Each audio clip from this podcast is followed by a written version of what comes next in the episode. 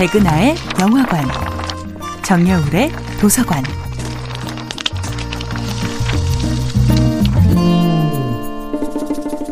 안녕하세요.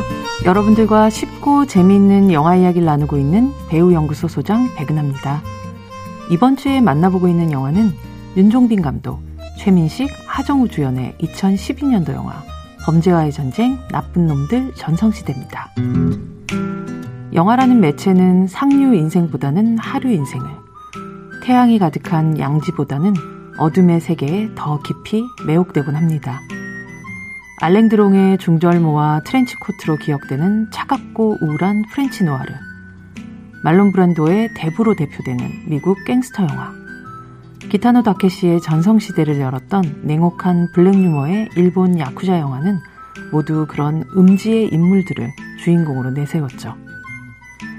한국 사회에서 조직폭력배가 등장하고 그 세력을 기괴하게 확장시켜 나가는 동안 충무로에서 역시 조폭영화는 하나의 하위장도 자리 잡으며 변화와 진화를 거듭했습니다. 특히 2000년대 초반 충무로는 그야말로 조폭영화 전성시대였습니다. 하와이로 가라. 거기 가서 좀 있으면 안 되겠나? 네가 가라.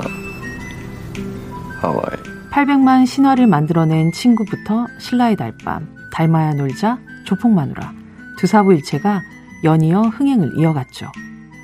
특히 친구는 영웅 본색으로 대표되는 1980년대 홍콩 액션물에 뿌리를 둔 형제와 의리를 내세운 비장한 드라마였고 하층 남성들이 만들어낼 수 있는 가장 극적인 멜로 드라마였죠.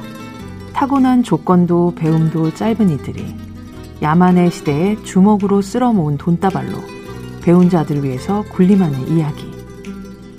어떤 관객들은 영화 속 조폭들에게서 전복적 쾌감을 느끼기도 했습니다. 그리고 그들을 지켜보는 관객의 심리엔 그래도 나는 저들보다 유식하고 잘 살고 있다는 마음, 그들을 끊임없이 타자화시킬 때 오는 편안함이 있었습니다. 영화 범죄와의 전쟁이 흥미로운 지점은 주인공 최익현을 아버지의 자리에 놓고 바라본다는 것입니다.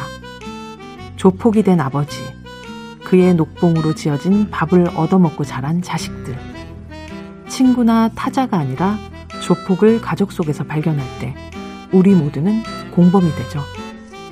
범죄와의 전쟁은 한국의 조폭 영화 장르에 찾아온 진화의 시작입니다. 백은하의 영화관이었습니다.